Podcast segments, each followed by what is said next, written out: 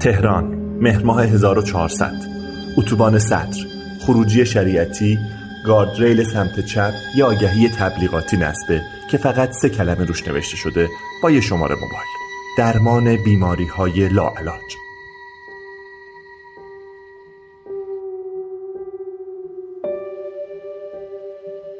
وقتی حالمون خوبه و بیماری لاعلاجی نداریم این آگهی مزهک و مسخره به نظر می‌رسه. ولی احتمالا این آگهی برای کسی که از یک بیماری طاقت فرسا مستاصل شده معنی و کارکرد دیگه ای داره. گهگداری که تلی از مشکلات و مسائب نفس اقتصاد ما رو می‌گیره به چنین ادعاها و آگهی های پرتمطراقی بر می‌خوره یه مرتبه می‌بینی عبارات و شعارهایی سر زبون ها میفته که قراره یک شبه همه چی گل و بلبل بشه. اولش به نظر خندهدار می‌رسه ولی رفته رفته با کمال حیرت اونها رو از زبان مسئولان و سیاستگزاران عالی رتبه میشنویم. اینجاست که تازه از اینکه بیمار عزیزت دست یک درمانگر نابلد افتاده وحشت می‌کنی. آیا هدایت نقدینگی رو میشه مستاقی از این ادعاهای پرتمطراق و پوچ و خطرناک دونست؟ صادقانه بگم ما در سکه در پی القاء یک ایده برچسب زنی و قضاوت عجولانه نیستیم. مهمونی دعوت می‌کنیم و در مورد موضوعی گفتگو می‌کنیم. قضاوت با شماست.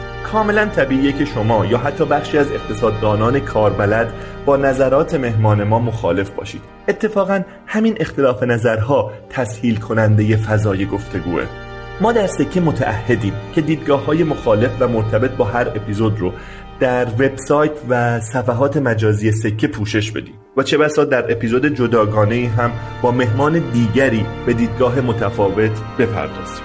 بنابراین شاید روزه‌ای که اول خوندم لزوما بر مفهوم هدایت نقدینگی منطبق نباشه. اما احتمالا بر فهمی که سیاستگزار از هدایت نقدینگی داره و نشتی که این فهم ناقص در شعارهای انتخاباتی اخیر داشت منطبقه.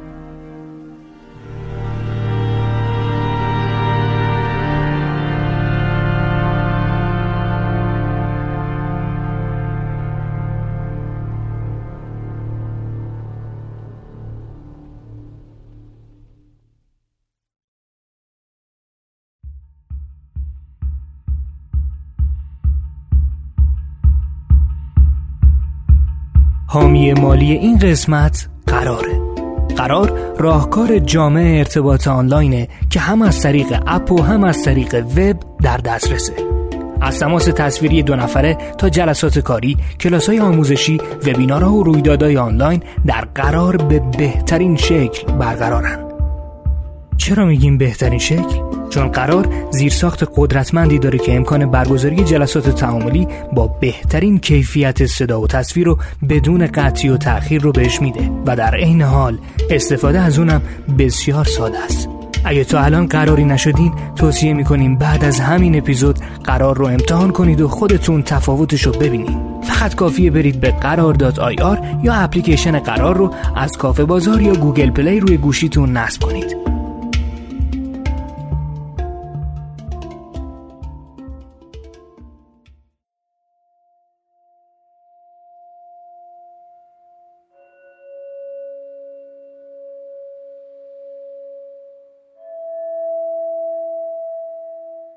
سلام. این اپیزود 53 پادکست اقتصادی سکه است کاری از دانشجویان دانشکده اقتصاد دانشگاه تهران. من مهدی ناجی هستم و این اپیزود در مهر ماه 1400 منتشر میشه. مهمان این قسمت دکتر فرهاد نیلی پژوهشگر و مدرس اقتصاد رئیس پیشین پژوهشکده پولی و بانکی بانک مرکزی و نماینده پیشین ایران در بانک جهانیه.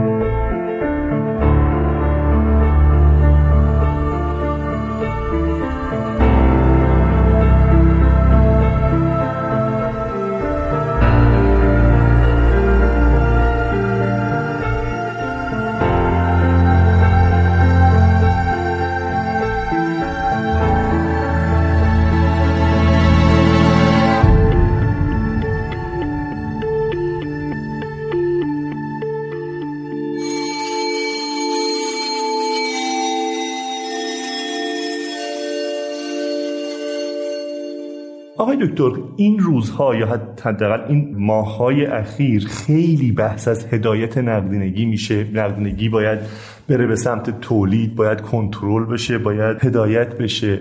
اولا اینکه سوالی که به نظرم باید بهش پاسخ بدیم اینه که هدایت و یه نقدگی گمراهه که نیاز به هدایت داشته باشه. و دوم یا حتی بگم سوال اصلی تر اینه که اصلا مسئله چیه؟ چه مشکلی باعث میشه که سیاستمدار یا سیاستگزار ما به ذهنش برسه که باید به فکر هدایت نقدینگی باشن مثلا می‌کنم از منظر سیاستگزار به این موضوع نگاه کنم. میگم که سیاستگزار وقتی که با مسئله بنگاه های اقتصادی رو برو میشه. مثلا میره بازدید از شهرک صنعتی یا حتی مدیران بخش خصوصی بهش مراجعه می‌کنن و صحبت از مشکل رکود می‌کنن صحبت از خوابیدن تولید می‌کنن صحبت از بیکاری کارگرا می‌کنن صحبت از این می‌کنن که اجناس مورد نیاز مردم به میزان مورد نیاز در واقع تولید نمیشه و همچنین خودشون مراجعه می‌کنن می‌بینن که آمارها مثلا در مورد فقر رو داره صحبت می‌کنه در مورد افت درآمد صحبت می‌کنه و امثال هم سعی می‌کنن اینو ریشه یابی بکنن. و تو ریشه یابی دوباره که به افراد مراجعه می‌کنن می‌بینن که اونا مشکل عمده رو مشکل نقدینگی عنوان می‌کنن. تقریبا اکثر نظرسنجی هم که از بخش خصوصی انجام گرفته و بنگاه های تولیدی جز سه مشکل اولشون دارای اولویتشون کمبود نقدینگی رو مطرح کردن. در واقع از منظر اونا منابع مالی به میزانی که نیاز دارند وجود نداره. کمه. وقتی هم به بانک ها مراجعه می‌کنن همیشه کمتر از میزانی که نیاز دارند وام دریافت می‌کنن. خیلی هاشون که اصلا وامی دریافت نمی‌کنن.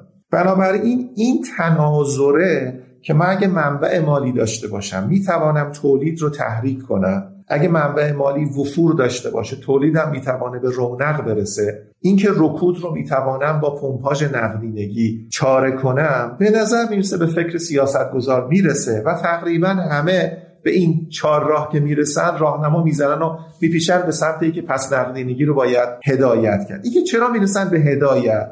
به نظر می‌رسه گزاره دومم مطرح میشه تورم. هر وقت سیاست گذار می‌خواد تو خواب خوش این بره که با نقدینگی میشه تولید رو تحریک کرد و هدایت کرد آمار تورم میاد بیرون. و دوباره می‌پرسه که چی شدی تورم شد؟ میگن مال اون نقدینگیه برای این دوچاره این پارادوکسه میشه که این نقدینگی ظاهرا زیادش بده چون تورم ایجاد می‌کنه.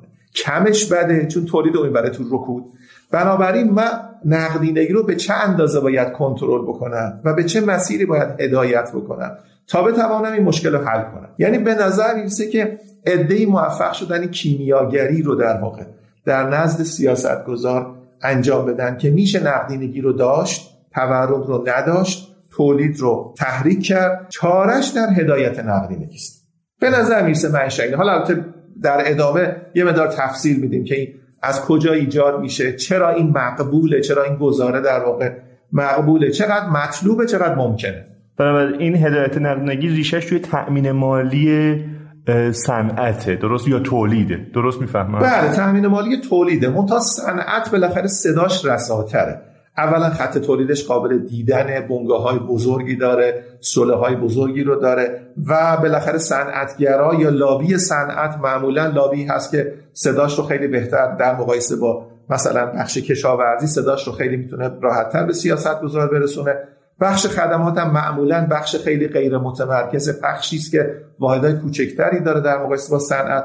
نفتم که داره از محل دیگه تامین مالی میشه. بنابراین عملا تامین مالی میره به سمت تامین مالی صنعت. شما از عبارت کیمیا یا کیمیاگری استفاده کردید. به نظرم این عبارت رو تعنامیز اومد. یعنی شما موافق هدایت نقدینگی نیستید یا معتقد نیستید که این هدایت نقدینگی می‌تونه به تولید یا حتی به تأمین مالی تولید کمک کنه. درسته؟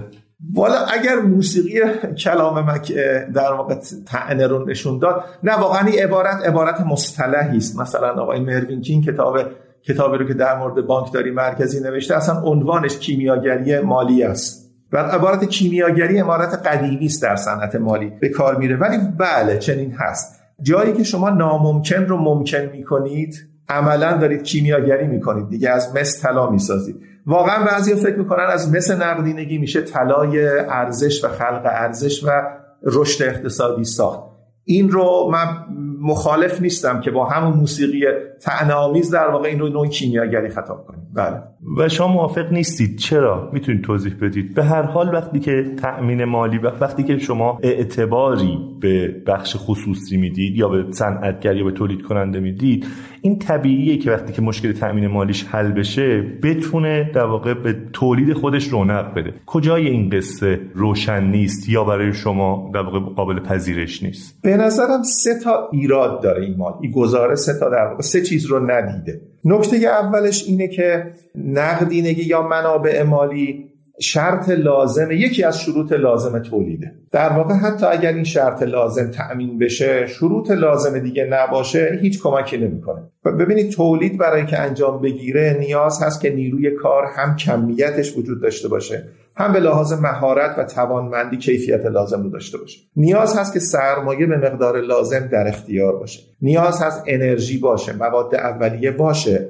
نیاز هست فناوری لازم برای تولید در اختیار باشه و از همه مهمتر نیاز هست که این تولید مقبول متقاضی باشه یعنی به فروش برسه وگرنه به, موجود به در واقع افزایش موجودی انبار می انجام بنابراین ایراد اول اینه که این شرط لازم شرط کافی تلقی میشه و اشکال داره. اتفاقا در واقع تولید تو کشور ما به میزان زیادی نقایصش نقایص دیگره. فناوری مستحلک شده قدیمی است. سرمایه مستحلک شده جایگزین نشده نیروی کار آموزش لازم رو ندیده و مواد اولیه لازم نمی‌رسه به دلیل تحریم و امثال هم. همه نمیاد جمع میشه. اما چرا به زبان نقدینگی بیان میشه؟ میریم سر ایراد دوم. ایراد دوم اینه که نقدینگی در واقع داره بسیار پایینتر از هزینه فرصتش. ارزش گذاری میشه در اقتصاد ما به دلیل نرخ بهره دستوری. بنابراین هرچه که ارزان است زیادش هم کمه. بنابراین نقدینگی چون قیمتش کمیابیش رو نشون نمیده اگر بنگاهی در واقع مشکل اشتغال داره مشکل نیروی کار داره مشکل فروش داره همه اینا رو می‌تونه از طریق نقدینگی حل کنه. چرا؟ چون هنوز مثلا فروش کافی نداره. اما اگه نقدینگی به میزان لازم و ارزان در اختیارش باشه همچنان می‌توانه سفارش مواد اولیه بده و بخوابونه تو انبار به خاطری که تورم میگه شما اگه اینو بخوابونی تو انبار فردا می‌تونی با قیمت بالاتر بفروشی. بنابراین منبع ارزان منبعی که ارزانتر از هزینه فرصتش در واقع داره قیمت گذاری میشه موجب اختلال و دیستورشن میشه تو فرایند تولید. این در واقع یکی از نکات اولیه اقتصاد دیگه. قیمت های نسبی وقتی معوج میشه تخصیص منابع هم در واقع میره به سمت اطلاف بنابراین اینم نکته دوم هر کدام از اینا رو شما صلاح دیدید میشه ادامه بدیم. اشکال سوم اینه که جریان مالی در واقع تأمین مالی می‌توانه ترجیحی باشه می‌توانه تجاری باشه. در واقع سیاست گذاری که دغدغه توسعه رو داره طبیعتا سیاست گذاری که در کشور در حال توسعه نشسته و دغدغه توسعه رو داره و عقب ماندگی کشور رو دنبال تجهیز منابع ترجیحی است و تخصیص ترجیحی. این سازوکار تامین مالی توسعه است که سازوکار موجهی است راجبش هم میشه مفصل صحبت کرد که چرا و چگونه. تأمین مالی تجاری قیمتش قیمت بازاره هم تجهیزش هم تخصیصش. در اون صورت دنبال توسعه هم نیست دنبال انتفاعه. این دو جریان آب شیرین و آب شور وقتی با هم قاطی میشه شما در واقع سیاست گذار به دنبال اینه که همه منابع مالی رو که عمدتا دغدغه انتفاع و تجاری دارن رو ببری به سمت مقاصد ترجیحی به سمت پروژه هایی که خودت می‌خواد شما می‌خوای بیمارستان بسازی اون می‌خواد شاپینگ مال بسازی شما می‌خوای منبعی رو که تجهیز کرده برای شاپینگ مال ببری به سمت بیمارستان و اسم این رو می‌ذاری هدایت نشدن گمراه شدن یا هدایت کردن. خب این دوتا هم با هم اشتباه میشه و بنابراین این جریان بر از هم جدا بشه.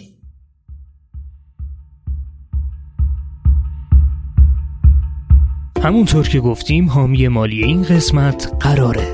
قرار علاوه بر خدمات عمومیش به سازمان ها کمک می‌کنه تا شبکه ارتباط سازمانی اختصاصی خودشونو داشته باشن شبکه‌ای که همه نیازهای ارتباطی اهم از ارتباطات یک به یک، جلسات گروهی، رویدادهای بزرگ سازمانی و دورهای آموزشی برای کارکنان سازمان رو به صورت کامل پوشش میده.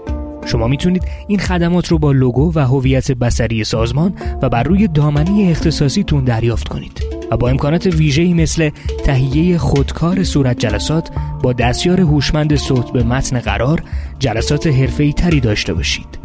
اگر مایلین بیشتر در مورد سرویس سازمانی قرار بدونید کافیه از طریق لینکی که توی توضیحات همین قسمت هست درخواستتون رو ثبت کنید تیم فروش قرار حتما با شما تماس می‌گیره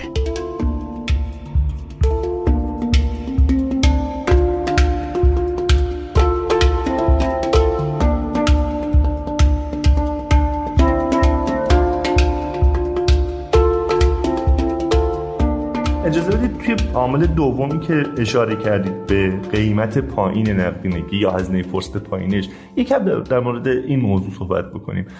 هزینه فرصت نقدینگی چطوری به دست میاد و چرا شما میگید که در ایران ظاهرا ادعاتون این بود در ایران این قیمتش خیلی پایین تر از هزینه فرصتش تلقی میشه؟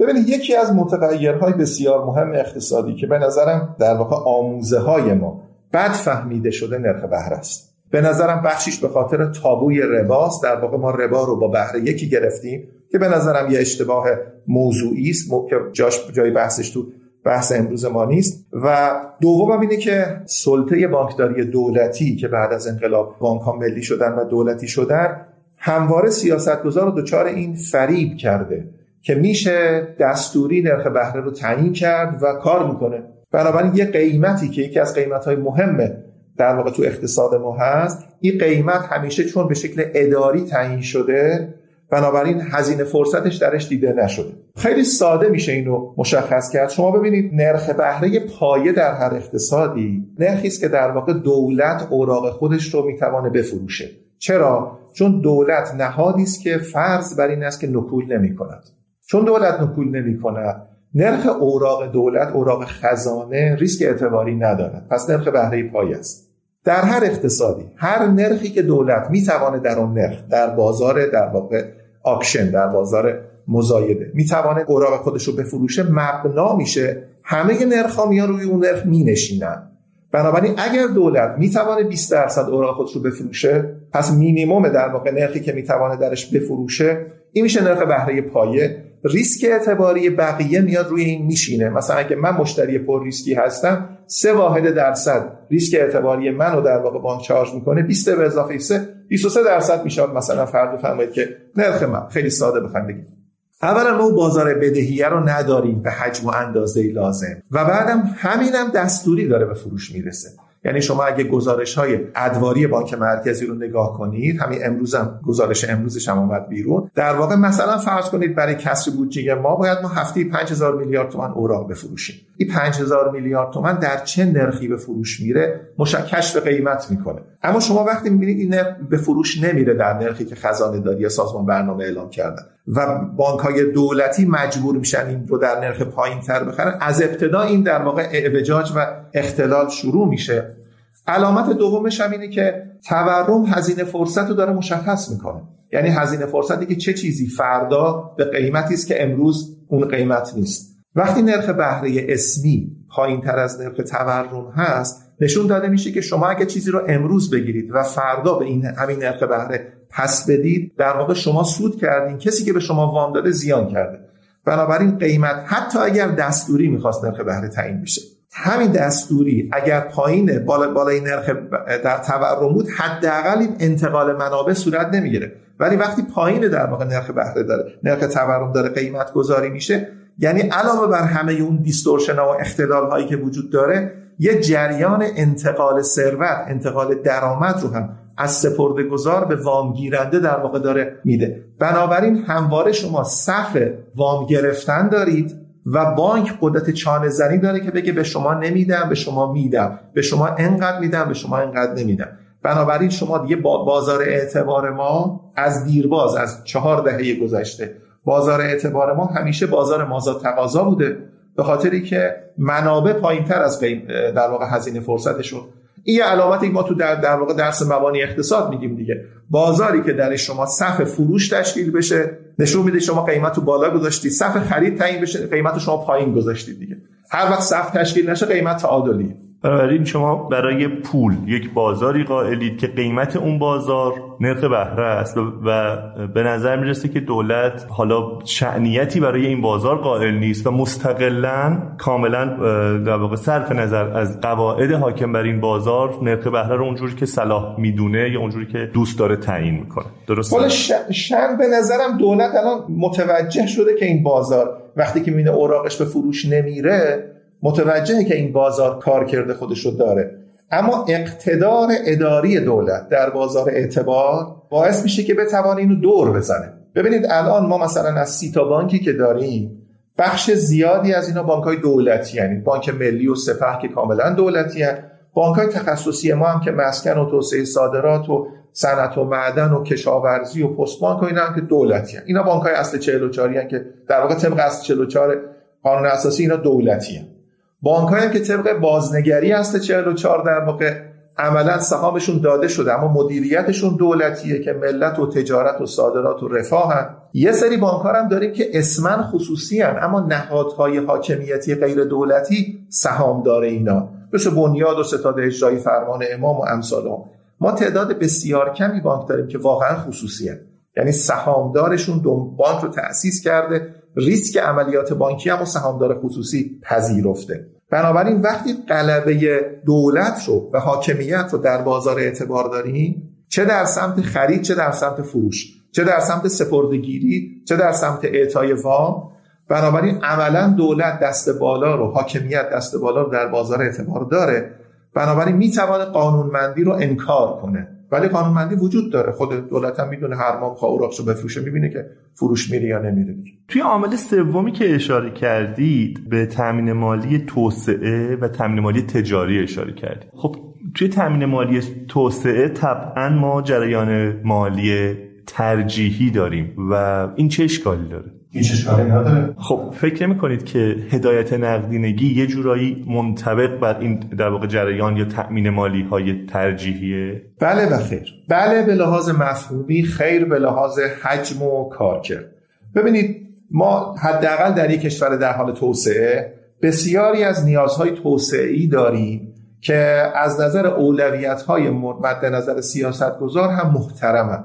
مثلا شما فرض کنید راه روستایی باید مثلا درست بشه. راه های ما باید ترمیم بشه. باید پل زده بشه. سد درست بشه. ابنیه درست بشه دیگه. یا فرض بفرمایید که شما مثلا یه جا مثلا چشمه آب معدنی دارید. می‌خواین رو تبدیل کنید که مثلا آب معدنی تبدیل بشه به آبهای بسته بندی شده و در اختیار مردم قرار بگیره. و اون روستایی که نزدیک این چشمه آب معدنی هست ممکنه از محل تاسیس این کارخونه بتوانه توش اشتغال ایجاد بشه.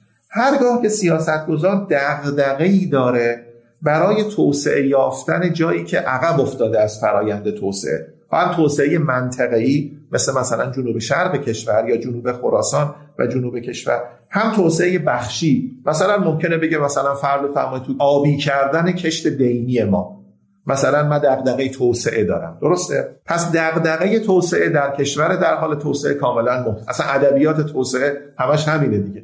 کاملا محترم و موجه. تأمین مالی توسعه هم کاملا موجهه چون باید تأمین مالی بشه. این تأمین مالی هم باید ترجیحی باشه.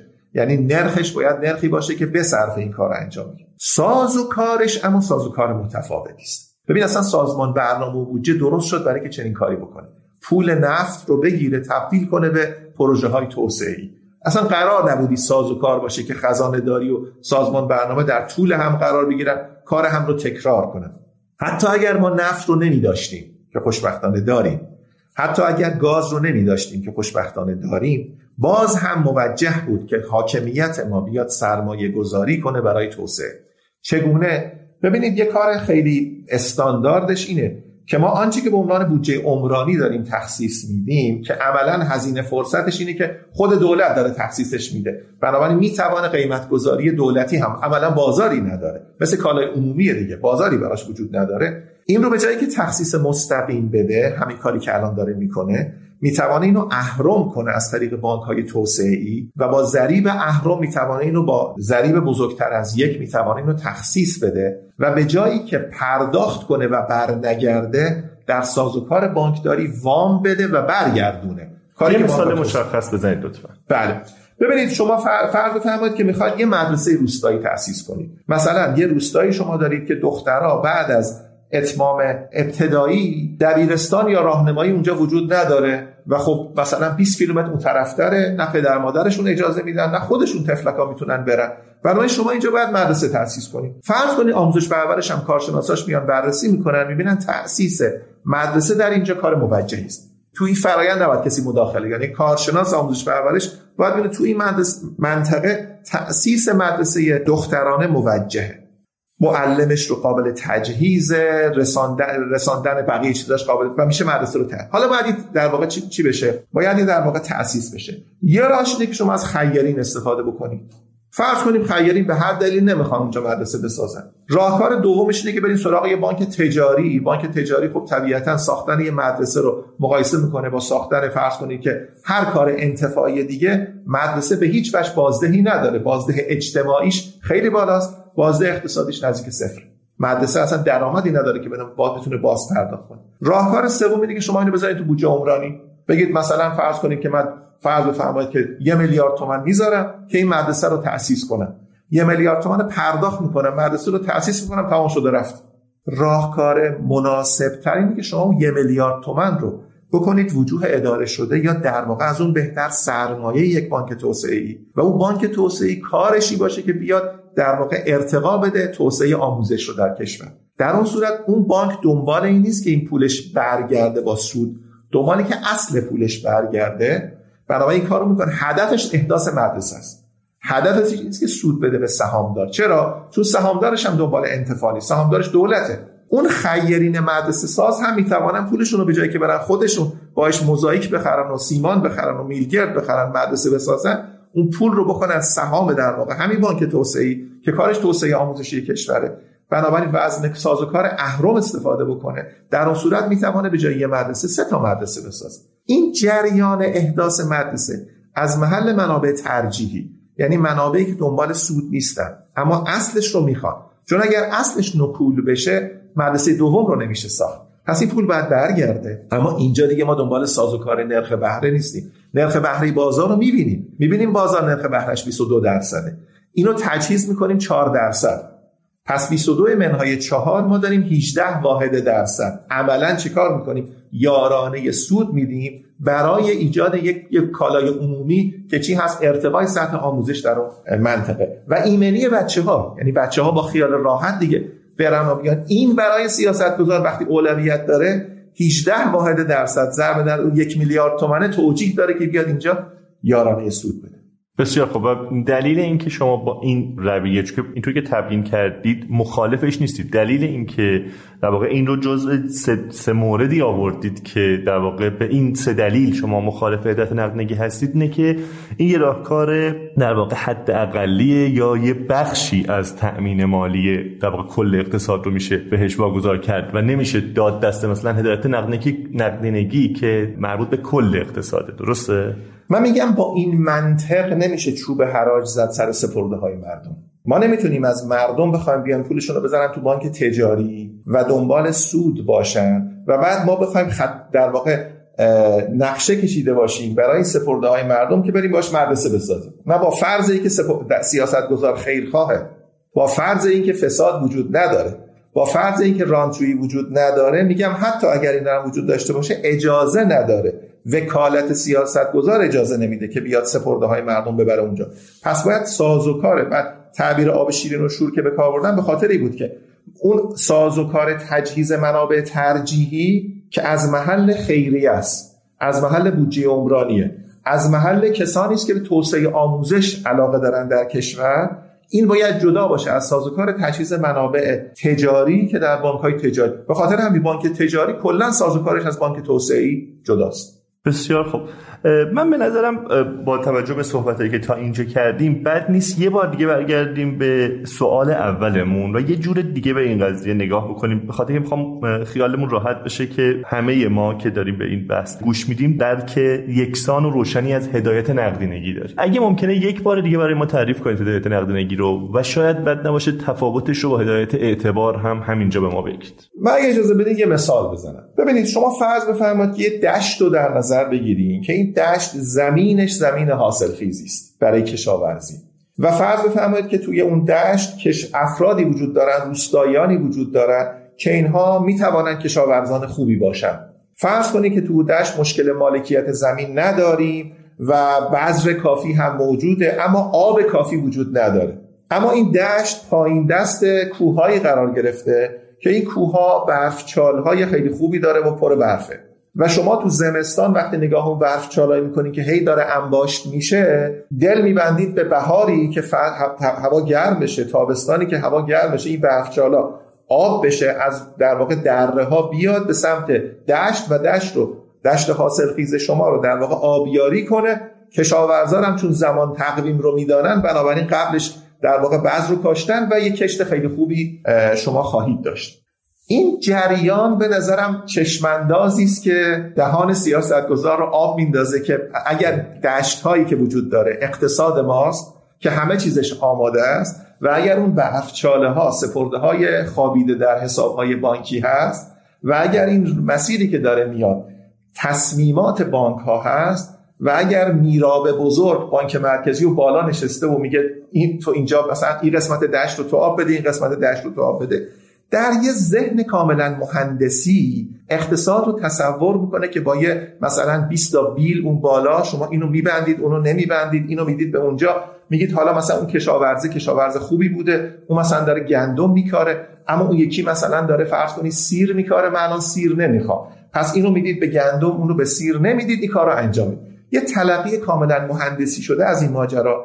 گاهی گداری هم شما میاد سرکشی می‌کنید به این دره ها. می‌بینید یه جاهایی هم آب داره هدر میره. یا حتی یه کسی آمده اون وسط مثلا یه چیز دیگه را انداخته. مثلا داره گل پرورش میده یا هر چی دیگه. اونا رو می‌خواید بزنید کنار. پرت منابع رو هم کنترل کنید. آب رو کامل برسونید به اونجا. این تلقی است که از سازوکار اعتباری وجود داره در نزد سیاست گذار بنابراین این چاله رو من همه رو می‌خوام تبدیل کنم.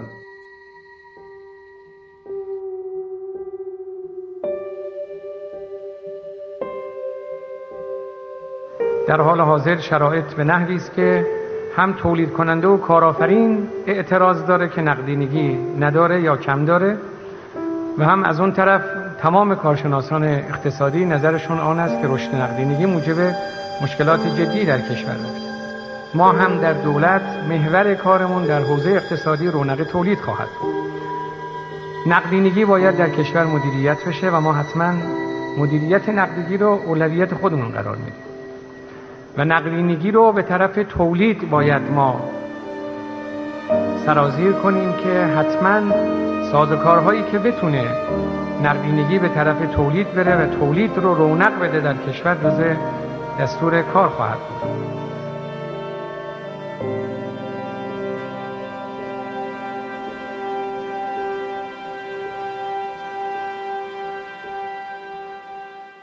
فی نفسه این کار قابل انجامه اگر به همه لوازم و قواعدش توجه کنید اولا به درستی شما فرمودید. ببینید ترازنامه یه بانک رو که شما نگاه کنید سمت چپ ترازنامه که بدهی های بانک هست سپرده هاست سمت راست دارایی بانک که بخشی از دارایی بانک وامی است که در واقع داره بانک میده.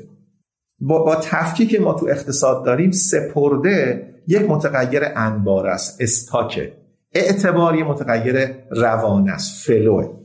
کار بانک تبدیل سپرده جدید به اعتباره در واقع از دلتا از تفاضل سپرده های امروز از سپرده های دیروز میشه سپرده های تجهیز شده طی امروز.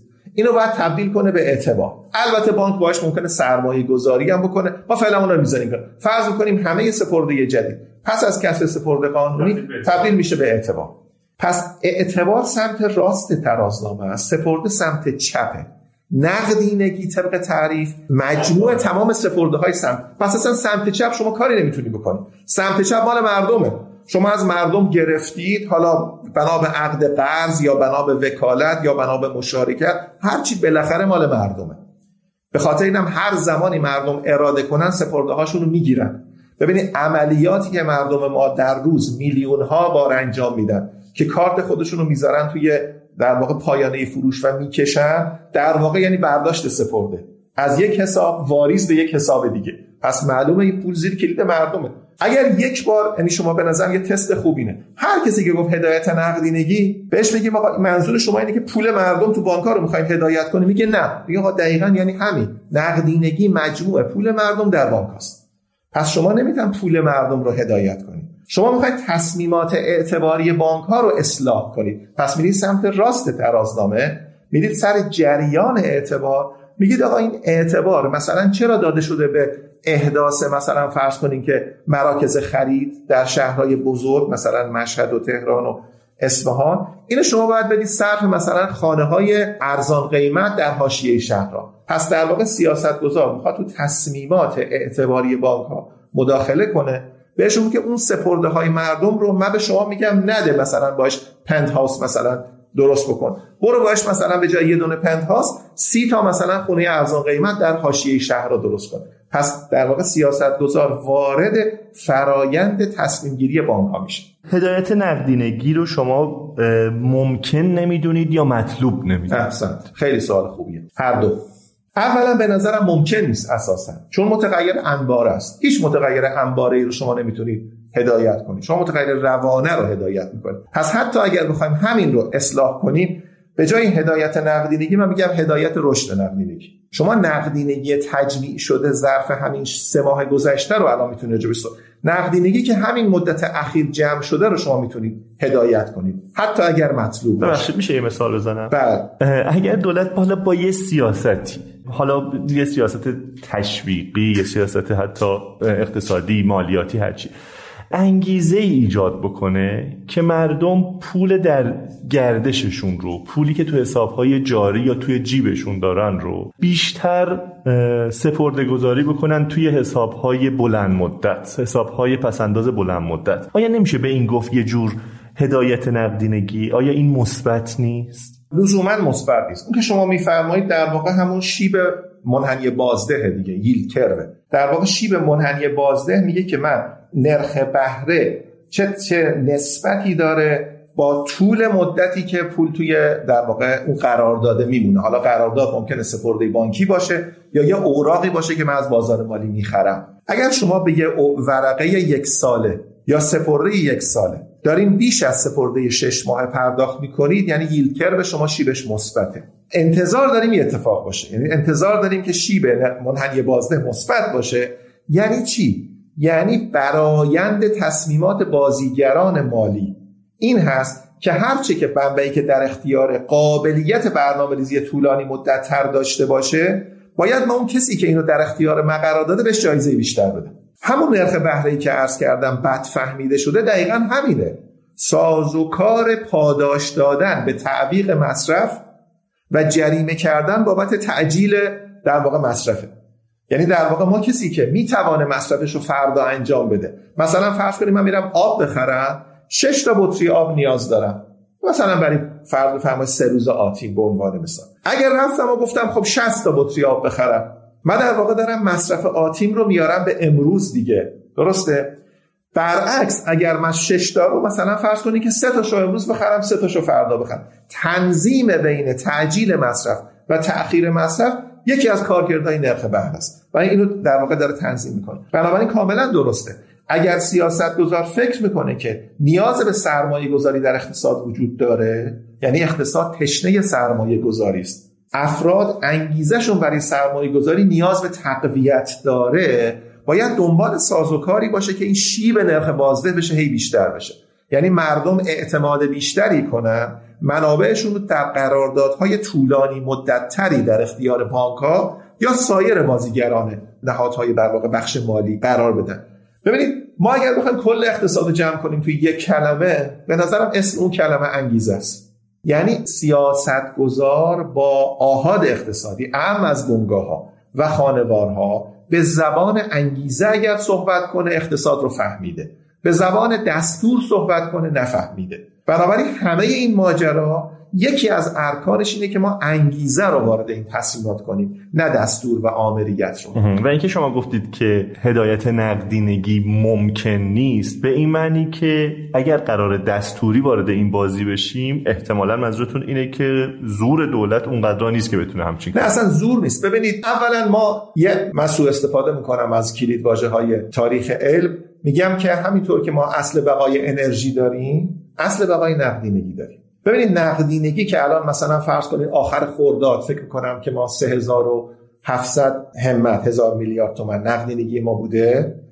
از بانک شاهنشاهی تو این هست تا سپرده که دیروز من و شما تو بانک گذاشتیم. در واقع ریال تو نقدینگی گم نمیشه. یک ریال هم گم نشده. ظرف 100 سال تاریخ بانکداری کشور و بانکداری همه جای دنیا. حداقل در ایران یک ریال هم گم نشده. ممکنه در یک کشوری یه بانک ورشکست شده و دولت نتونسته سپرده های مردم رو پس بده. ولی در ایران تا حالا چنین اتفاقی نیفتاد. این همه اتفاق افتاده. این همه بالا پایین شده. فضای سیاسی کشور زلزله های بالای 8 ریشتر رو دیده. بانک به هیچ وجه یک ریال رو نکول نکرده در پس دادن. پس در دل این 3700 هزار میلیارد تومنه همه ریال های 100 سال گذشته ما هست. اونا رو که دیگه دولت نمی‌خواد کاریش بکنه که. یعنی اونا رو که دیگه نمی‌خواد اونا تخصیص داده شده.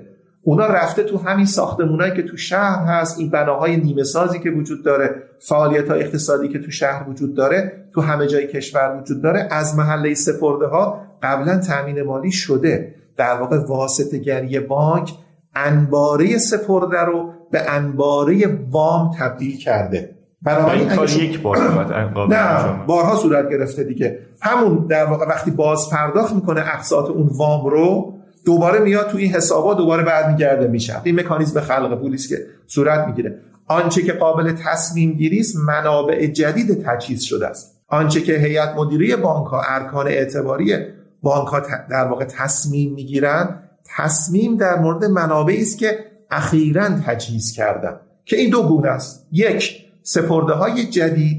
به اضافه بازپرداخت اقساط وام های قدیم.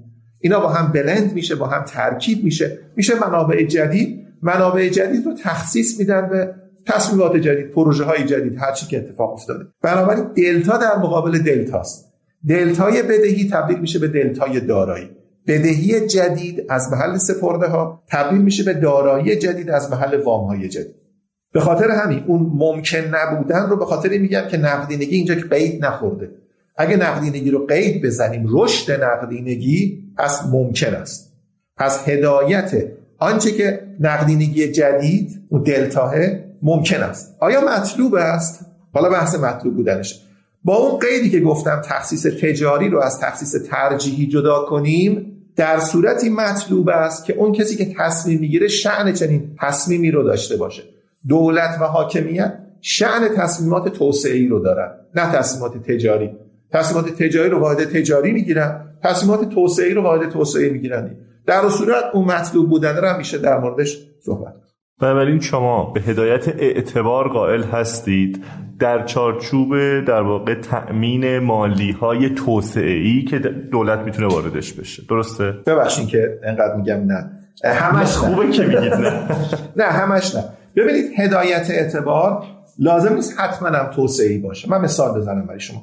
ببینید یکی از در واقع حلقه های مفقوده اقتصاد ما تامین مالی سرمایه در گردش ببینید شاید بیش از 50 درصد منابعی که بانک ها تخصیص بده مثلا بانک تجاری یک واحد کوتاه مدته. حداقل سمت در واقع وقتی که داره فعالیت تجاری انجام میده فعالیت اعتباری تجاری انجام میده نیازهای کوتاه مدت رو باید ببینه. برای نیازهای بلند مدت شما نهادهای دیگری داریم تو بازار مالی.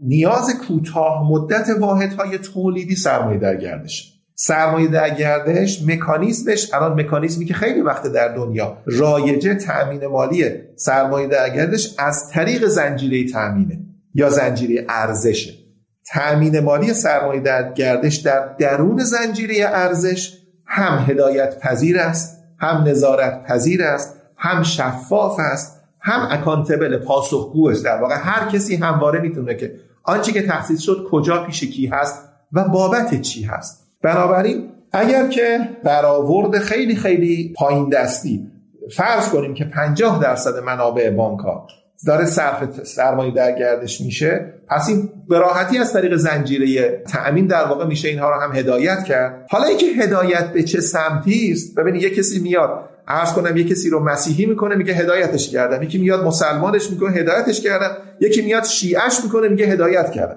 این که حالا به چه سمتی هدایت میشه؟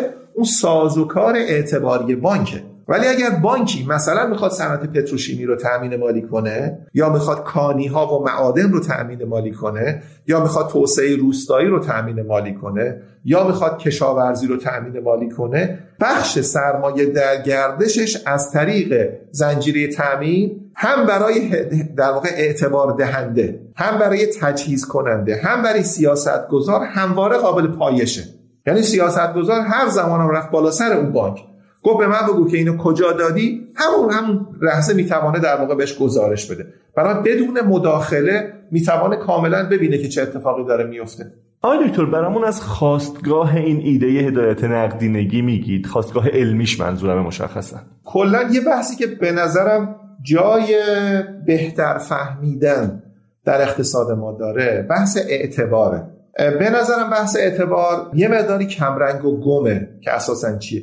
شما اگر کلید واژه ها رو نگاه کنید انقدر نقدینگی رو به کار بردیم که فراموش کردیم که اصل کار ما بحث اعتباره. چون همینجوری که گفتم دو تا تفاوت عمده داره. نقدینگی سمت چپ ترازنامه بانک هاست که سمت تجهیزه.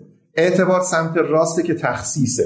بانک عملا از طریق تخصیصشه که داره با اقتصاد حرف این اشکال به منم توی پرسشی کردم وارد بود. یعنی شاید بهتر بود می‌گفتم که خاستگاه علمی هدایت اعتبار رو برامون بگید. بله. چون شما احتمالا خاستگاه علمی برای هدایت نقدینگی نه نیست نه به نظرم اصلا موجه نیست. یعنی شما credit guidance رو دارید اما مثلا liquidity تازه liquidity در واقع نقدینگی نیست. M2 نقدینگی ماست. بنابراین باید توجه داشته باشید که broad نقدینگی که ما میگیم در واقع نقدینگی که مصطلح برادمانیه که در واقع تعریفش هم بگید بهم. بله. ببینید ما یه پول نقد داریم که این پول نقد الان تو اقتصاد ما عبارت است از اسکناس دست مردم و ایران چک ها در واقع چک پول ها معذرت می‌خوام. چک پول هایی که دست مردم هست که فکر کنم حدود مثلا 800 تا 800 تا باشه. بعد پول رو داریم که عبارت است از مجموع اسکناس به اضافه مانده حساب های دیداری حساب های دیداری یعنی حساب جاری, جاری. بعد و بعد شبه پول رو داریم که میشه حساب های پسنداز. خب مجموع اینا میشه در واقع پول وسیع یا برادمانی که همون نقدینگی است که در واقع گفته میشه.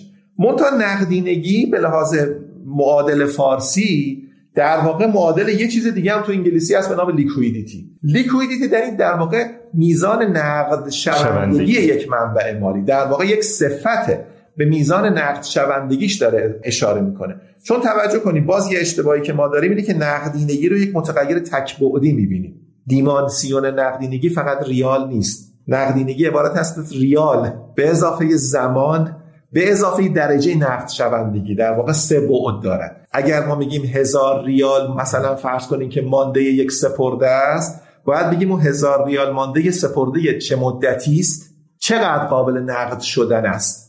یعنی الان بخوایم بریم نقدش کنیم الان بانک به ما میده یا بانک میگه نه باید مثلا یه درخواست بدین درخواست بره بررسی بشه. قرارداد شما باید شکسته بشه باید جریمه بدید امثال هم مثل مثلا مثالش بزنم مثل گواهی های سپرده ای که تو بعضی بانک ها مرسوم البته اکثر بانک ها مرسومه.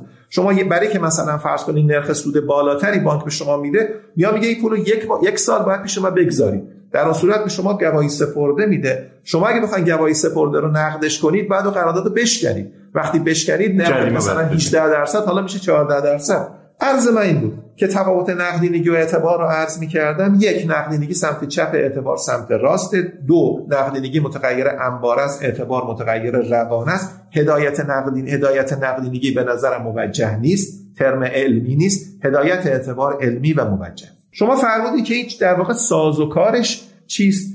سازوکار رایج و متداولش اینه که اولا بانک به شرکت های بزرگ به مشتری های تکراری به مشتریایی که مشتریایی هستن که با بانک در واقع از نظر بانک عملیات مالیشون شفاف ابعادشون روشن ریسک بازارشون معلوم ریسک اعتباریشون برآورد شده اعتبار سنجی شدن دائم داره وضعیت اعتباریشون رصد میشه. مشتریایی هستن که همه چیزشون روشنه خط اعتباری میده. در واقع میاد یک اعتباری رو برای اینا اصطلاحا پلج می‌کنه ایمن می‌کنه چی بگم تضمین می‌کنه. و اونا دراو می‌کنن از اون خط اعتباری برداشت می‌کنن. بنابراین مثلا فرض بفرمایید من یه شرکت معتبرم از ده سال دارم با بانک کار می‌کنم عملیاتم معلومه حجم همه چیزا معلومه. بانک به من 200 میلیارد تومان خط اعتباری میده. متناسب با گردش مالی من. متناسب تفاوتش با اعتبار اینه که قابل تجدید شدنه. خط اعتباری فرقش اینه که در واقع خط اعتباری داده شده حق برداشتش به شما واگذار شده. مثل کارت اعتباری است. بله. کارت اعتباری شما فرض کنید 50 میلیون تومن کارت اعتباری به شما اجازه دادن که خرجش کنید. اما معمولا نرخ سودش نرخ بهرهش بالاست. برای شما وقتی استفاده می‌کنی شما در واقع دارید نسیه خرید می‌کنید. اونم خط اعتباری هم مثلا و یه انگیزه جدی هم دارید برای بازپرداخت سریعش. برای اینکه پر بشه. برای که در واقع من مثلا به من فرض بفرمایید که یه میلیارد تومن خط اعتباری دادن من 500 میلیون تومنش برداشت می‌کنم بعد 200 میلیون تومن دیگه برداشت می‌کنم ماندهش الان شده 300 میلیون تومن مانده. بنابراین من پرش می‌کنم که دوباره هر وقت خواستم برداشت کنم. برای خط اعتباری به بنگاه امکان مدیریت بدهیاشو میده. هر آنچه که برداشت نکرد بدهی نیست. اما چون براش نگه داشته یه کارمزد بابتش میده. هر که برداشت کرد میشه بدهی مانده بدهی وامشه بعدش بهره بده بعد سود در واقع به بانک پرداخت کنه. برای من یه ساز و کار خط اعتباری است. خط اعتباری توی حساب مشخصه. و وقتی برداشت می‌کنم بانک می‌دونه برداشت کردم. واریز کردم به چه حسابی. گردشش روشنه. بر باز پرداختش روشنه. برای یک عملیات مالی خیلی شفافه. که نااطمینانی رو از تولید کننده می‌گیره. این خیلی مهمه. چقدر این سرویس در ایران داریم؟ زیاد نداریم. بانک مرکزی ظاهرا دستورالعمل روشنی نداره و بانک ها به خاطر این نااطمینانی پرهیز می‌کنن که این کار رو انجام بدن. بانک ها ترجیح میدن وام بدن و وام اتفاقا یه مسیر یک بار است. یعنی میده و دیگه قابل پایش نیست. بریم سر سازوکار دوم. در مورد وام هم وقتی وام تصویب میشه مثلا این شرکت آماده درخواست داده 10 میلیارد تومن وام بگیره. 10 میلیارد تومنش تصویب میشه. به این معنی نیست که 10 میلیارد تومن به حسابش واریز میشه. یه سری شاخص داره. این 10 میلیارد تومن بابت یه پروژه درخواست کرده دیگه. پروژه توی اسناد پروژه که آمده اپریز شده ارزیابی شده نزد بانک یه سری شاخص پیشرفت داره. برای هر کدام از این شاخص پیشرفت ها در واقع بانک اون منبع لازم رو آزاد می‌کنه. حتی خیلی وقتا شرط کرده اون کمیسیون اعتباری اون رکن اعتباری بانک. که مثلا اینو من میدم در صورتی میدم که شما مشتری قبلش اینقدر خودت پرداخت کرده باشی. اصطلاحا میگن اسکین د گیم باید داشته باشه. یعنی معلوم بشه که خود فرد چقدر زینفه پروژه 200 تا ارزیابی شده نیازش 100 تاشو بانک داره میده. پس 100 تاشو باید مشتری بده. پس هر بار باید من بدونم که چقدر آزاد کرده تو پروژه معادلش هم بانک مچ می‌کنه در واقع. همتراز می‌کنه که پرداخت کنه. بنابراین هر بار پرداخت هر بار آزاد کردن منبع از ناحیه بانک منوط است به اینکه اون پیشرفته شده باشه و اون پیشرفته توسط کارشناس بانک احراز شده باشه که کار صورت گرفته. بنابراین روشن بابت چه عملیاتی داره میده این بخش سرمایه گذاری است. سرمایه در گردش هم که عرض کردم از طریق زنجیره تامین کاملا قابل رصد کردنه. بنابراین هدایت اعتبار نه تنها ممکن است نه تنها مطلوب است به نظر من در سرشت بانکداری است. سهامدار بانک بانک رو تأسیس کرده که یک اتفاق بیفته. مثلا تأسیس کرده که فرض کنید تو بخش معدن بخواد مثلا توسعه بخش معدن بده. توسعه معدن مثلا یه بخش از کشور رو بده. بنابراین می‌خواد که اینو اتفاق افتاده محقق شده. در واقع تو بانکداری حتی یک سر سوزن ولنگاری قابل پذیرش نیست. بانک اصلا صنعت ولنگار و یله ای نیست. بنابراین تو بانک همه چیز روشنه. چون stake بزرگه. چون در واقع همه هم همواره داریم در مورد اعداد درشتی صحبت می‌کنیم. ریسکاش هم ریسکای بزرگیه. با دیسیپلین ترین بنا به سرشت دارم میگم نه بنا به practice. بنا به سرشتش بانکداری در واقع یک صنعت بسیار منضبطه.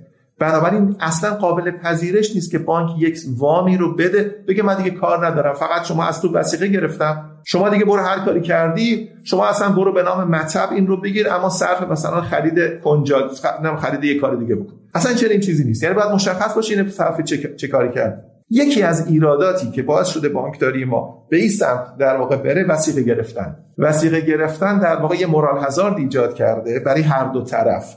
هم برای فرد که وسیقه رو میده دیگه خیالش راحته که در واقع هر کاری خاص می‌کنه هم برای بانک میگه وسیقه رو گرفتم و ذهنیت قدیمی ذهنیت اینه که ملک ارزشمندترین دارایی است. بنابراین دارایی ما شده دارایی وس... بانکداری ما شده بانکداری وسیقه محور. به خاطر همین هم هست که کارآفرینی در واقع تو این توی سبک بانکداری خیلی سکه پر رونقی نیست. چه اشکال داره آقای دکتر؟ اینکه حالا شما عبارت ولنگاری رو به کار بردید که من خیلی متوجهش نشدم. یعنی نفهمیدم که حالا کجا ما در واقع اجازه این ولنگاری رو داریم و آیا حالا با یه همچه عباراتی آیا به این معنیه که پس باید یه کنترل نظارت جدی و نزدیک داشته باشیم بهش؟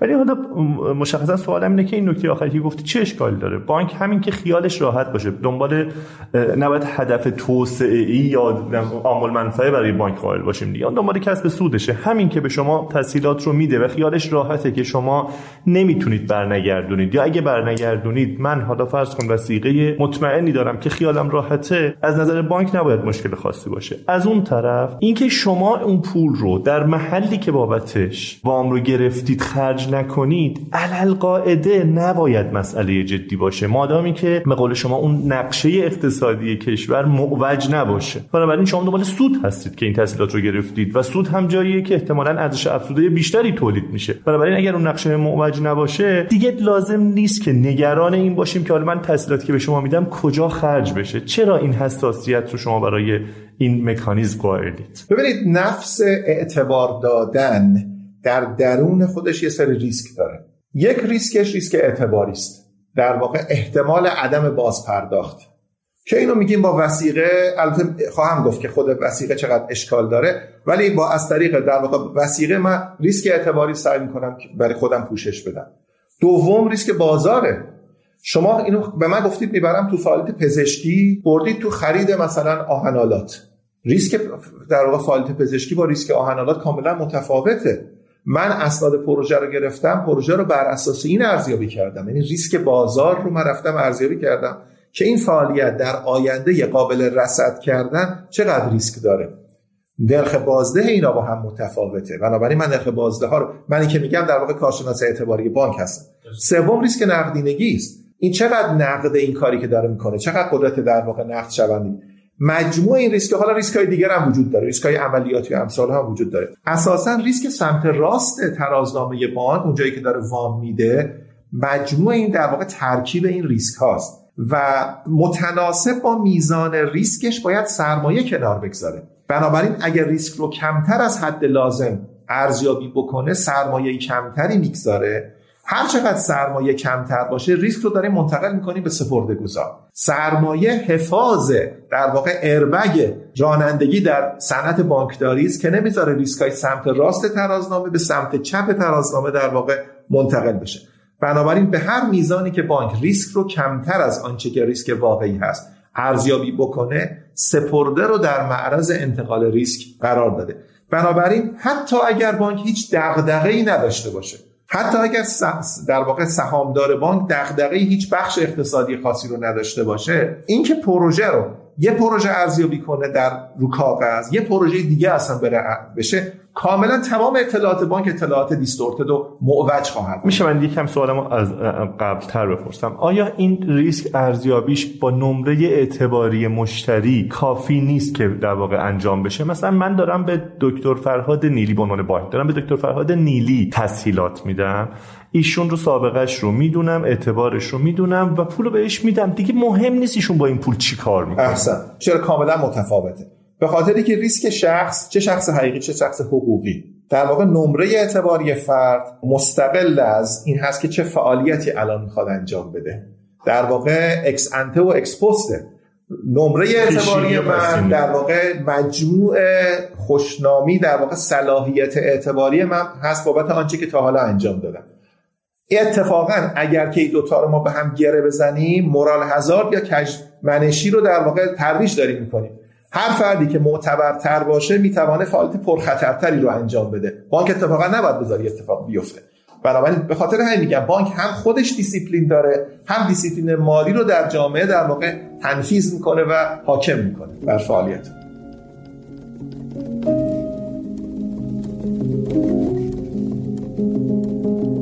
اجازه بدید یه پادکست اقتصادی جدید و ارزشمند رو به شما معرفی کنم.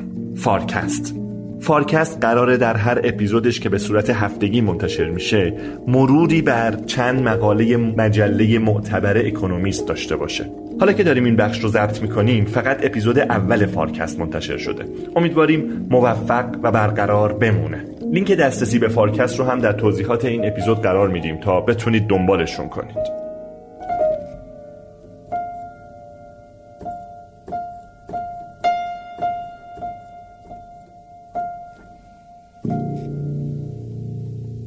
بسیار عالی. توی این هدایت اعتبار که در, در موردش صحبت کردیم و اینجور که من از صحبت شما فهمیدم هدایت اعتبار چیز جدیدی در اقتصاد نیست. چیزیه که در واقع با مکانیزم هایی که شما فرمودید اتفاقا جزو بدیهیات حتی ابتداییات هر نظام اعتباری یا نظام بانکیه برندگان و بازندگان این هدایت نقدینگی عملا کیا هستن؟ یک دو اینکه بعد نیست یه ارزیابی اولیه هم هرچند اشاراتی داشتید. روی وضعیت موجود داشته باشیم. یعنی با این وضع... با این توصیفی که شما کردید به نظر می‌رسه که پس انگار که یک ضرورتی برای هدایت اعتبار در مملکت ما وجود داره. دو تا دو تا سوال, دو تا سوال جدا جدا بهش بپردازم. ببینید اولا به همینجا مشخص بکنم که یه بدفهمی اینجا ممکنه وجود داشته باشه. در واقع ببینید ما یه جیرهبندی اعتبار داریم که اتفاقا می‌خوایم ازش پرهیز کنیم. جیرهبندی اعتبار ادبیاتش ادبیات دهه هفتاد مثلا و قبل از دهه هفتاد.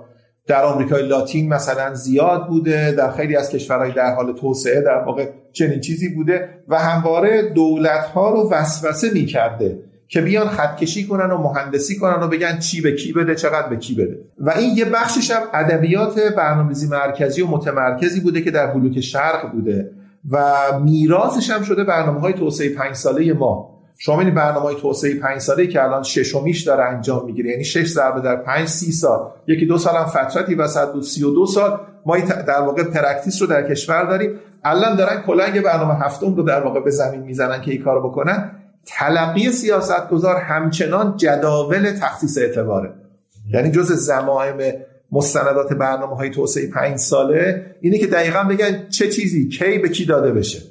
و کاملا هم یه رویکرد ماتریسی دارن. یعنی منابع از مثلا سطر میاد مصارف از ستون میاد هر سلولی میگه که چه چیزی رو در واقع ببره. که شما میفرمایید اینم هیچ ربطی به هدایت اعتبار نداره. نه دیگه جیره بندی اعتبار ببینید این جیره بندی اعتباره که اولا پایگاهش پایگاه کاملا مهندسیه که من در واقع می‌تونم تصمیم بگیرم کی به کی داده بشه. می‌تونم بگم چپه چپه دیگه. بله چپه ببین کلا کلا کلا در اقتصاد ما هر تصمیم گیرنده ای چپ مگری که خلافش ثابت بشه. یه بخشش هم شاید به خاطر اینه که اون پای در واقع خواستگاه اجتماعی انقلاب حمایت از ضعفا بوده این در واقع آمده و تلقی که اقتصاد ما در واقع اقتصاد سرمایه داری اقتصادی است که مثلا فقط دهک بالا رو در واقع داره پشتیبانی می‌کنه. شاید اگر فروپاشی دیوار برلین و فروپاشی اتحاد جماهیر شوروی نبود با حالا حالا ها چپ می‌زدیم. ولی حالا از اینکه بگذریم عرض من اینه که این یک جیرهبندی اعتباری کاملا نشان داده شده که تجربه ناموفقی بوده. بسیار اختلال ایجاد کرده. رانتجویی زیاد فساد خیلی زیادی رو ایجاد کرده. این یه نکته. خودش یه ادبیات مفصلی داره که تو ادبیات توسعه میشه ردش رو پیدا کرد. دوم اینه که این تلقی تلقی متمرکز نباید باشه. من اصلا راجع به هدایت متمرکز اعتبار صحبت نکردم. گفتم بانک درست شده که بتوانه یکی از کارکرداش هم اینه که اتفاقا بتوانه هدایت اعتبار انجام بده. تعبیر فنیش واستگری وجوهه. بانک اصلا درست شده که واستگری وجوه کنه یعنی منابع رو تجهیز کنه تخصیص بده. ناظر وقتی وارد این کار میشه میگه آقا تو تو این کارت یه سری ریسک داری مرتکب میشی و توجه کنی ریسک گریزناپذیره. ریسک از فعالیت بانکی گریزناپذیره. ناظر بانکی نمیاد بگه ریسک نکن. میگه ریسکت رو از جیب خودت بکن. من اجازه نمیدم ریسکت رو تحمیل کنی به سپرده گذار پس من نگاه می‌کنم که یک ریسک رو درست ارزیابی کردی. به خاطر همین ببینید در واقع ریسک officer رو باید حتما مقام ناظر تایید کنه. و chief risk officer CRO رو در واقع حتما باید همه ویژگیاشو باید به مقام ناظر باید گزارش بده. CRO در واقع منظور از مقام ناظر بانک مرکزی. و حالا تو بعضی کشور مثلا تو ترکیه بانک مرکزی نیست یه نهاد دیگه است. مهم نیست. مهم مقام ناظری که حالا تو کشور ما عرض کنم بانک مرکزی پس یک ریسک رو درست ارزیابی کردی. دو بابت ریسکی که ارزیابی کردی سرمایه کافی در واقع متناظر کردی گذاشتی. سه هر وقت سرمایه پس از کسر آنچه که بابت فعالیت ریسکیت گذاشتی از یه آستانه پایین تر آمد اجازه دادن وام بهت نمیدم تا سرمایه تو تجدید کنی. یعنی کفایت سرمایه. وقتی این کارو کردی دیگه خیال من راحت. بقیهش دیگه با خودت. بنابراین عملا این کاری که انجام میده بانک رو میندازه توی یه loop بسته. در حالی که وقتی شما کفایت سرمایه رو نداری ریسک officer تو تعیین نمی‌کنه مقام ناظر. ریسک درست ارزیابی میشه نمیشه loop بازه. بنابراین بانک همین دقیقا همین کارو می‌کنه. بانک به هر جا که سود بیشتر داره میده ریسک رو هم از طریق وثیقه در واقع کنترل می‌کنه. پس کسی که ملک دارد شایسته دریافت وام می‌شود. کسی که ملک ندارد. بنابراین عملا یه نظام adverse selection کژگزینی در سرشت اقتصاد میاد که بانک دارا رو داراتر می‌کنه نادار رو نادارتر. و این خیلی بده. به خاطر همین وثیقه در واقع داره این کار رو انجام میده. بنابراین این اون بخش اول سوال شما رو شاید من موفق شده باشم جواب داده باشم. نکته کنارش هم به نظرم یک فساد فساد نه بذاریم؟ یک تلقی مقتدرانه ای رو میده به سیاست گذار که من می‌خوام این کار رو انجام بدم من می‌توانم. آخر کار شما بروکرات های اداری رو می‌ذاری مسئولی که به کی بگن چی بده کی. شما ببینید بخشی از من نمیگم همه بخشی از تصمیماتی که دولت های ما در سفرهای استانی در بازدیدهای میدانی دارن تصمیم گیری در مورد منابع بانکی است. من هر وقت می‌بینم یکی از مسئولای ما رفته یه جا بازی دستمال میلرزه. چون میدارم بعد از این در واقع خورده فرمایشا میاد تو هیئت مدیره بانک ها که آقا چقدر بده به کی؟ خب از در واقع دارن شما حاتم تایی به خاطر حاتم تایی بود که از جیب خودش خرج می‌کرد. نه از منابع دیگر. بنابراین شما اگه از منابع مردم بیایید تخصیص بدید خب که هم اشکال شرعی داره سیاسی داره همه جور داره و فساد آوره شما به آن کسی می‌دهید که می‌بینید. به آن کسی که میاد با شما همراه و تو همه جلسه هست و آخر کار رو پی نوشته رو از شما می‌گیره. یعنی عزت و اقتدار مردم رو هم شما یعنی خدشه دار می‌کنی. اون کسی که وقار و عزتش اجازه نمیده بیا از شما درخواست بکنه رو میمونه تای پیش وقتی چیزی نمی‌گیره. مقاله معروف خانم آنکروگر 1974 در مورد رانت جویی در واقع همینو داره میگه. میگه رانت جویی خودش خیلی نامطلوبه. اختلالی که در استعدادها و جریانهای در واقع جریانهای انگیزشی جامعه ایجاد می‌کنه از اون نامطلوب تره وقتی یه نفر موفق میشه همه توی اون شهر میگن با فلانی رفت خونش رو درست کرد. به خاطری که دو روز کنار آقای بود که از تهران آمده بود. بالاخره یه توی سر نهار سر بعد نماز یه جا بالاخره موفق شد و پی نوشته رو بگیره و رفت وامی که شیش ماه داشت میدوید از بانک نگرفته بود با او پی نوشته از بانک گرفت. بنابراین لابیگری رو در کشور ترویج میده بر سر چوب حراج زدن روی منابع بانکی. خب خیلی خیلی توش فساد هست. آیتور از صحبت های شما چیزی که من می‌فهمم اینه که شما برود بر عرصه هدایت اعتبار رو چیزی غیر از اصلاح نظام بانکی ما نمی‌دونید. یعنی یک موضوع متفاوتی نمی‌بینید. درست می‌فهمم این رو؟ ببینید آقای دکتر در واقع اهم و من بچه یعنی اصلاح نظام بانکی خیلی بزرگتر از اینه. اما بخش زیادی از اصلاح نظام بانکی اصلاح سمت راست ترازنامه بانک است به اشتباه بخش زیادی یا بخشی از فوکس و تمرکز اصلاح نظام بانکی میره سمت چپ ترازنامه. سمت چپ خیلی کارش نمیشه کرد. سمت راست ترازنامه است. و این عبارتی که به نام asset quality ریویو بعد از بحران 2007 2008 در آمریکا و اروپا و بعد دیگه بقیه جهان در واقع باب شد که بانک ها موظفند دارایی های خودشون رو ارزیابی کنن کیفیت دارایی های خودشون رو و مقام ناظر بر کفایت این ارزیابی نظارت می کند AQR رو در واقع انجام میده و هر وقت اون انجام نداد آدیتورهایی رو میگمارد که این کار رو انجام بدن. به خاطر همین ناترازی سمت راست و سمت چپ ترازنامه بانکاس به لحاظ کیفیت.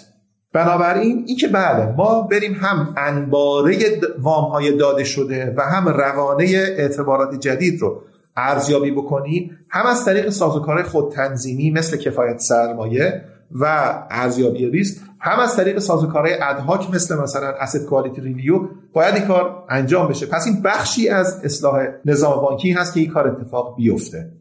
اما یه بخش دیگه هم اینه که ببینید مثلا مقام ناظر باید بر صلاحیت اعضای هیئت مدیره بانک ها نظارت کنه. این نیست که هر کس توانایی مالی داشت بره یه بانک بزنه بعد شروع کنه به هدایت اعتبار بگه خب منم دارم هدایت اعتبار اصلا از این خبرا نیست. رانندگی فقط توی جاده ها هست که مجازه. نمیشه هر کس بزنه تو هر جاده خاکی رانندگی کنه. بنابراین نظارت مقام ناظر بر صلاحیت حرفه‌ای و فنی و حتی شعنیت و خوشنامی اعضای هیئت مدیره که منصوبین سهامداران بانک هستن یه بخشش به خاطر همینه. آیا اینا درست دارن تصمیمات اعتباری می‌گیرن یا نمی‌گیرن؟ بنابراین وجاهت اون تصمیمات اعتباری در واقع از نظر مقام ناظر خیلی مهمه. علتش آقای دکتر علت عمدهش عدم تقارن اطلاعات بین سپردهگذار و بانک. آنچه که ما در ادبیات اقتصادی بهش میگیم ایجنسی پرابلم مسئله در واقع کارگزاری داریم. بنابراین من پولم رو میدم به بانک و بانک می‌تواند با پول من قمار کند. یعنی بره تصمیمات ریسکی بگیرم مقام ناظر میگه اجازه نمیدم فقط با سرمایه خودت.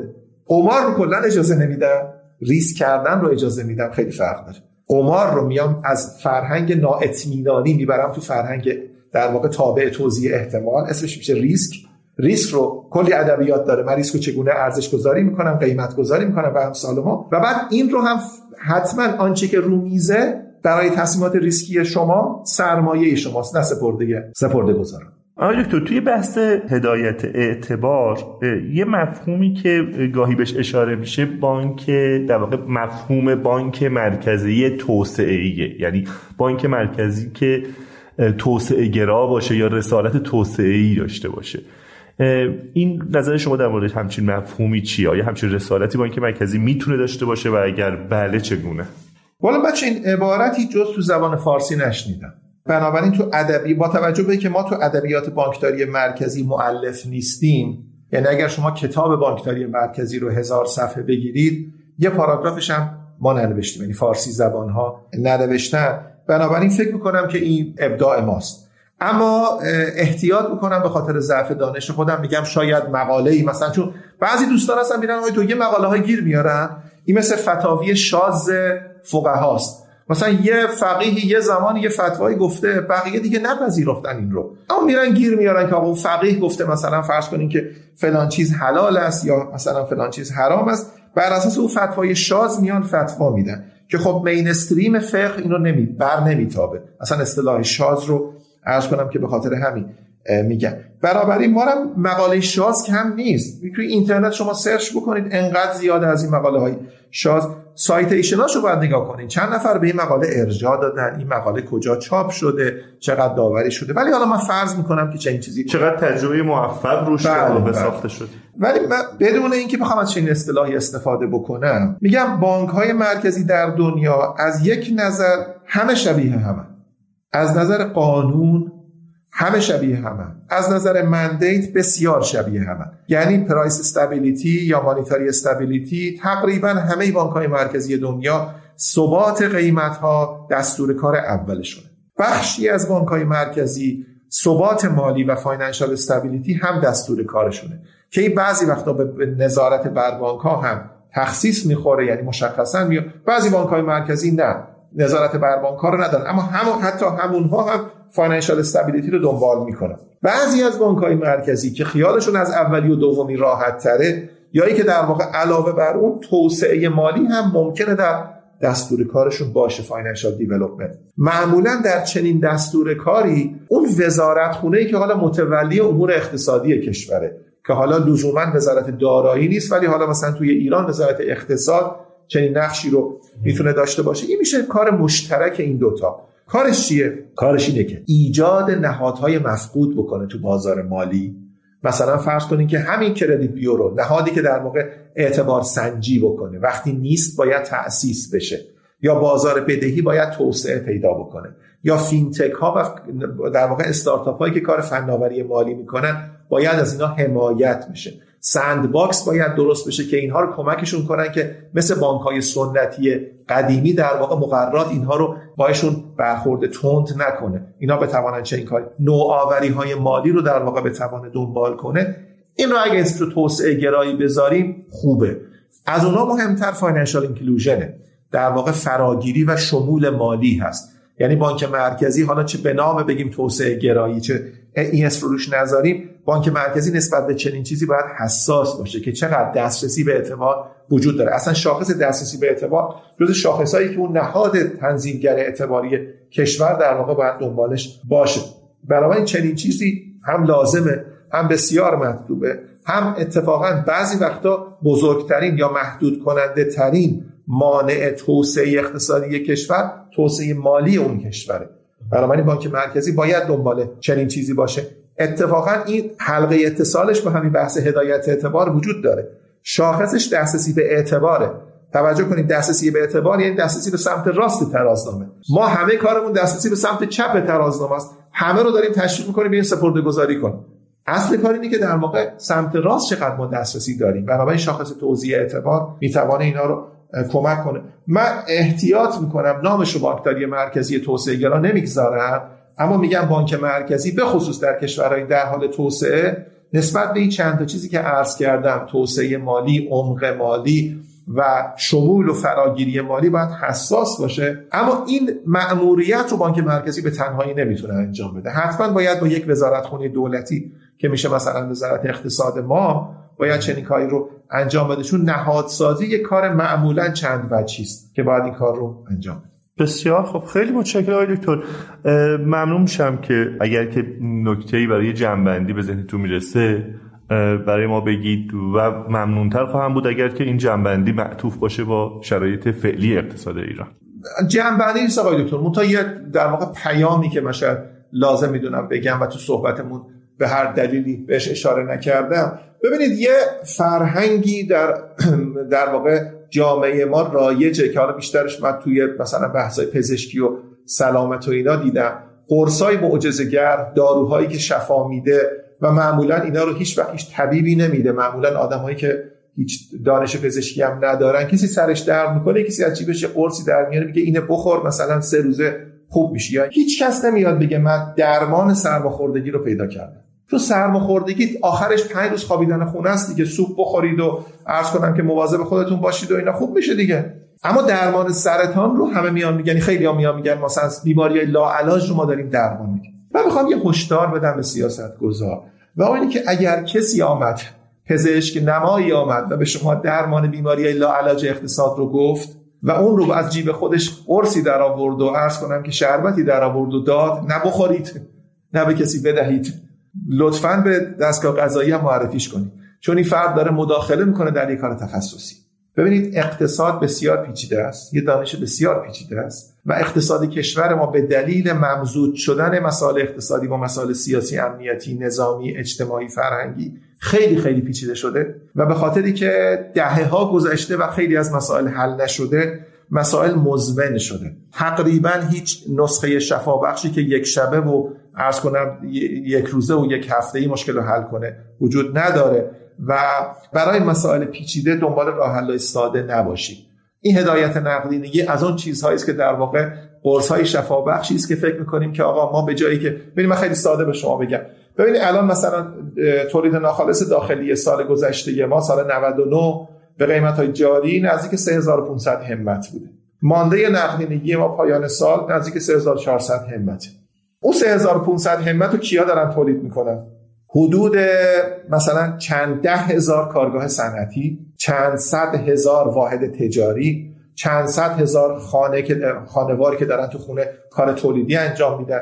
جمع بزنیم چند میلیون میشه. حدود چند میلیون واحد تولیدی دارن این کار رو انجام میدن دیگه. حدود 18 میلیون فکر کنم شاغل داریم که اینا دارن مثلا سرانه رو بگیریم 5 تا 4 تا. در مثلا چند میلیون واحد تجاری تولیدی دارن این 3500 همت رو دارن تولید می‌کنن. اون 3400 تای نقدینگی چی سی تا بانک؟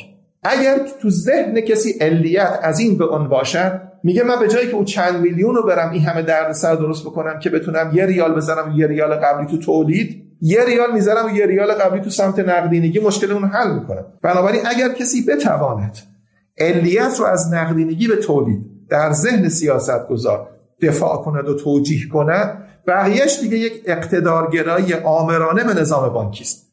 و بنابراین هر جا که می‌رسن روزه بانک ها رو می‌خونن همین اخیر تو شما توی در واقع رأی اعتمادهای مجلس شما نگاه کنید. تعابیر خیلی تندی در مورد بانک ها به کار گرفته شد.